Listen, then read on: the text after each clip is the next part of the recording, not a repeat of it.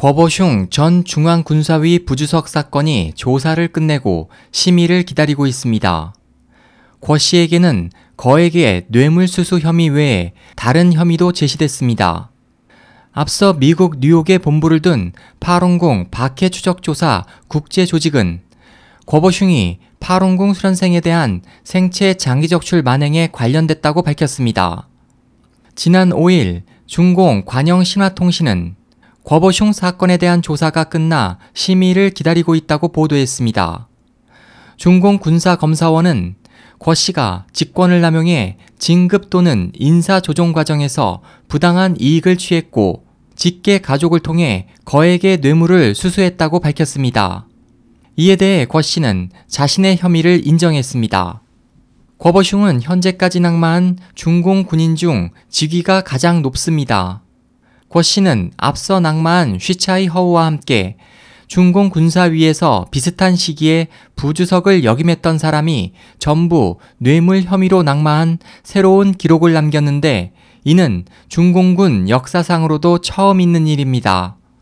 공개된 자료에 따르면 궈보슝과 쉬차이 허우는 장점인이 1991년 중공 중앙군사위의 주석을 맡은 후 얼마 되지 않아 중앙군사위원이 되었고 각각 2002년 11월, 2004년 9월 중공군사위 부주석이 되었습니다.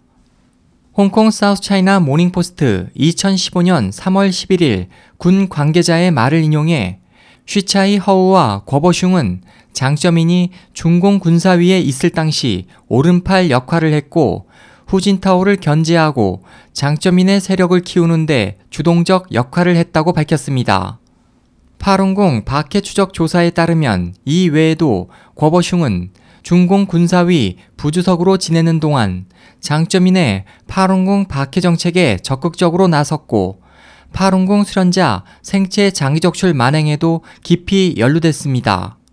특히 중공군사위 총후 군부는 장기적출의 핵심 기관으로 밝혀졌습니다. 파룬궁 박해 추적 조사 보고서에 따르면 총후 군부는 군대 시스템과 국가 자원을 이용하여 북경의 상급 기관에 알리고 파룬궁 수련생의 이름을 밝히지 않은 채로 파룬궁 혐의로 잡혀온 수련생들의 혈액을 검사하여 번호를 매겼고 이를 컴퓨터 시스템에 입력하여 군차, 군함 전용 군부대 및 군시설을 이용하여 강제 수용소를 만들어 가압하고 관리했습니다. 이것은 마치 국가급 생체 장기 보관소와도 같았는데 총후 군부는 그들을 관리하며 막대한 수익을 모았습니다. 보고서는 총후 군부는 각종 방법을 통해 군 병원 혹은 지방병원에 생체 장기를 공급했는데 공급 시 현장에서 바로 현금을 받는 방법을 사용했습니다.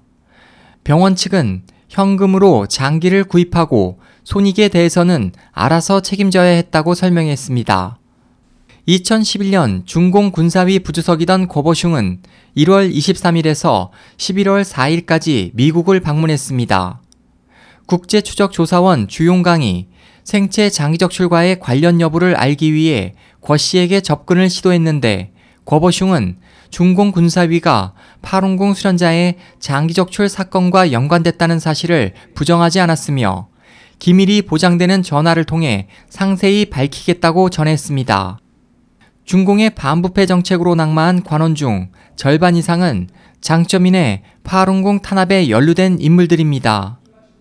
저명한 평론가 제수원 박사는 중공에서 관원을 연결할 수 있는 유일한 방법은 이윤밖에 없다며 모든 관원들이 알아서 조심해야 할 문제라고 말했습니다.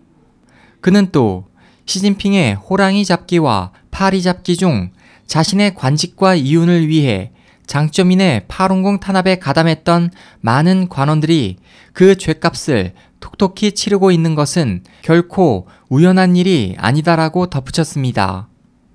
SOH 희망지성 국제방송 홍승일이었습니다.